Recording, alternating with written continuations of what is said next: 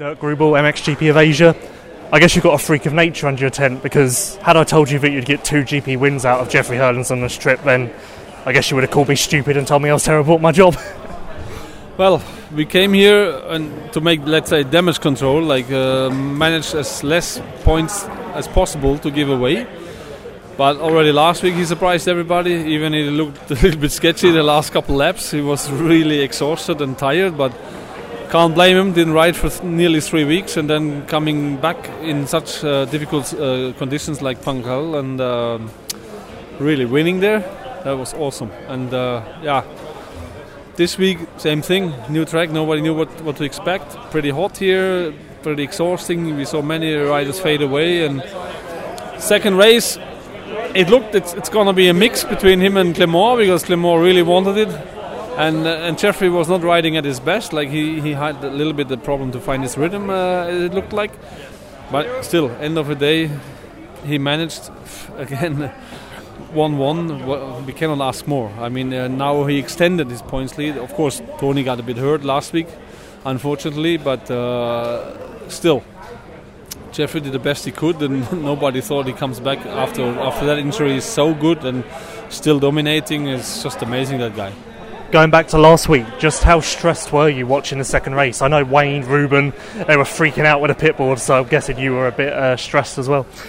Well, he he said before I'm not going to push the limit because I'm not fit and uh, I shouldn't do it. I can hurt more myself if I go down again or whatever. And everybody agreed. And yeah, the plan was just to ride as smooth as possible. And when it gets rough, then let it go and just manage second or third or whatever. Uh, yeah, I had some points. I mean, uh, when he made that unplanned whip, I call it, uh, towards the pit lane, uh, you know, everything could happen. And uh, he had his moments there. And then he went down, and Tony passed, and I was like, okay, now stress is over, all done. But then Tony crashed again, and it's all started over again, and uh, just crazy. But no, he managed really well his strength, and it's unbelievable how know he, how, how good he knows his body, and, and he, yeah, when he sees a win, he's not going to let it go. I guess it's tough because coming in from a race last week, I guess there was a part of you that kind of wanted to shout at him, telling him he was stupid, but then also you were stoked because you'd won a GP, but you also wanted to tell him that it was maybe the dumbest thing he'd ever done. Like, it must have just been a weird thing to manage. Of course, first you're a bit angry, you know. I mean, you shouldn't be because he won a GP, but uh, on the, en- the other hand, he went over his own limits, and, and yeah, shouldn't force luck. he did already with the crash. Well, no, it's just amazing, and uh, what can you say? You cannot be angry on a guy who's winning. I mean, I'm, I'm not telling him you're stupid, you know. of course not. No, it's he's just awesome, and how he can handle also pain. He never complained one time, and it's unbelievable. Were you a little more comfortable to let him do his own thing this weekend and decide whether he wanted to go for the win, settle for second? Did you just kind of leave him to his own devices? Yeah, I mean, this week it was complete different strategy. Of course, he, knew if he has a good start, he's gonna go for the win, and he had two decent starts and went right away there. For, and I mean, Tim pulled away a bit, but then uh, in the first race he got him back, and uh, yeah, his strategy doesn't work with Jeffrey because it's they're just contrary. Tim uh, pushed so hard the first 15 minutes, but Jeffrey pushed really hard the last 15 minutes, and that's where he gets him and, and he runs him down, and like all the other competition. No, he managed himself. We tried to assist him a bit with pit boards, but yeah, I mean, in the end of the day, he knows himself the best and he does the best out of it. And we saw he's capable to win, and it's just awesome to see. Moving on from here, is he going to be able to land in Europe and just get at it flat out training every day, or is he going to have to rest?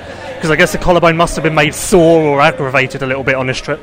For sure, it's sore, and he's going back now and probably gonna have a checkup, another one, if, if it's still everything in place, everything uh, tight and good, and consulting the doctor and taking it from there. And nah, he knows he there's no time for another screw up.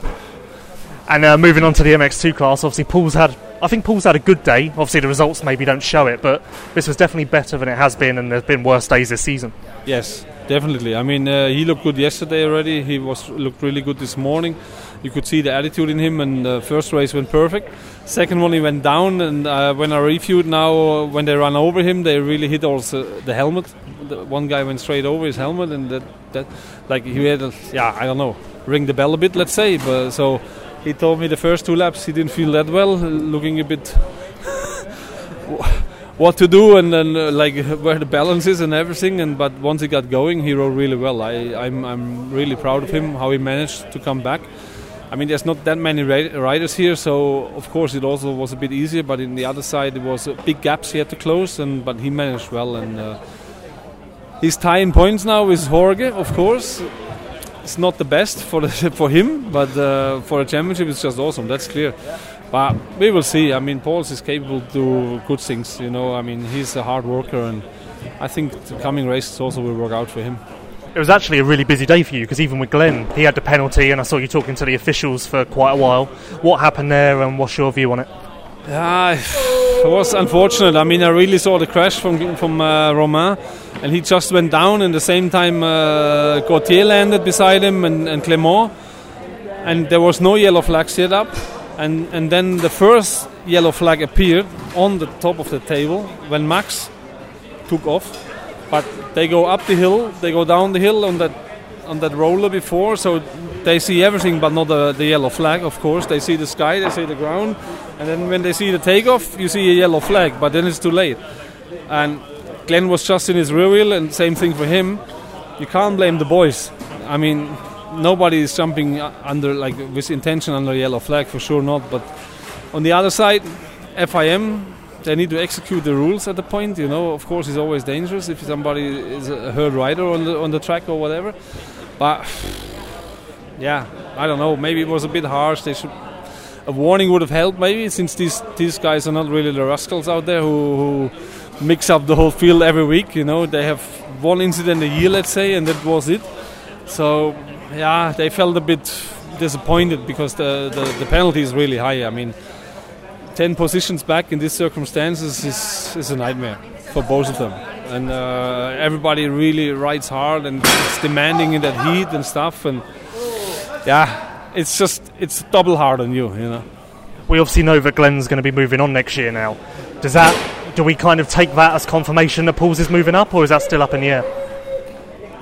he's most likely moving up. I mean, beginning of the year already, he said uh, next year I'm gonna go MXGP, and I think that plan he's gonna stick to, no matter what happens. Do you need to find another MX2 rider then? I guess you'll have the same structure as this year, but it's, uh, it's still open. I mean, we always had MX2 rider. Uh, this year is the first year we, we split it up between the two the teams, and because but Jorge does good over there, and he feels comfortable, and it was the right thing to do for him. But yeah, I mean, at the moment I'm I'm looking also who I could take. To be honest, you know, it's not that easy, and yeah, if a if a name pops up, what you say, okay, it could be top five finisher, maybe there's a possibility, but at the moment it's too early to say. Yeah. I guess it's tough as well because with the age rule, you obviously want to work with a guy.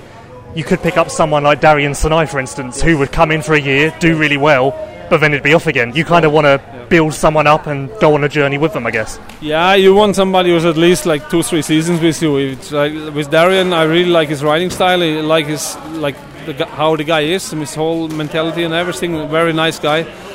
I would like to work with him, but it makes no sense for us for for one year, and then uh, you, we have the same problem. We have too many XGP riders. You know, I mean that that's clear. But yeah, it comes with the age rule. Can't force it for some guys, it would be better if they could stay longer. Of course, it's not everybody like Jeffrey Herlings or Roczen or yeah, you name it. Tim moved on early, and it's not everybody like that. So some guys they're just made for that little bike, and uh, yeah, at the same time, you also need to make space for the upcoming riders. If they block it, you know, it's a give and a take a bit. and uh, finally, I guess we've got a lot to talk about. The calendar was released last week. Uh, looking at it all, what are your first thoughts? Is there anything that stands out? it's going to be tough. I mean, you know, we, we, we spend really a lot of time already in the airplane and in the airports, and traveling uh, takes its toll. Also on the mechanics and always going back to base, just refresh stuff and fly out again. And yeah, it's it's difficult. It's not getting easier. If you have six overseas GPs plus Turkey plus Russia, there's also a high price tag. And uh, yeah, I mean, even for us as a factory team. Uh, it's getting difficult a little bit, you know, for financial side because this, this travel is, is expensive, you know. One thing that stood out for me is in between the two China rounds, it's actually a 10 day gap because the second one's on a Wednesday. Yes. And already I'm thinking, like, obviously the riders are going to want to go back in that time because there's just amount enough time, but then obviously that's going to be tough on everyone because what do you do? yeah, that's that's a tough call. I mean, at home is always some work to do, and uh, of course, maybe if you can take two three days off over there, is also nice. But it's it's the same thing. I mean, you spend another 15 hours this way or 12 hours back and forth, back and forth, and it's a lot of hours in the airplane, and it takes a toll with, with all time differences, and you get jet lagged and stuff. And sometimes it's better some of the stuff stays there and takes two three days off. But the riders they want to train, and yeah, it's always difficult to find overseas uh, some training stuff and like bikes and all everything and I don't want to really let them out on stock bikes, to be honest. You know, I mean, they, they are on such a high level. It, it, it's it's a bit risky. Yeah, you can prepare it, of course, but it's yeah, I'm not a fan of it. So yeah, we will see. We will see. Uh, it's okay. It's an early calendar. It, it always changes. It's it's only July now, so we will see if this is the final one.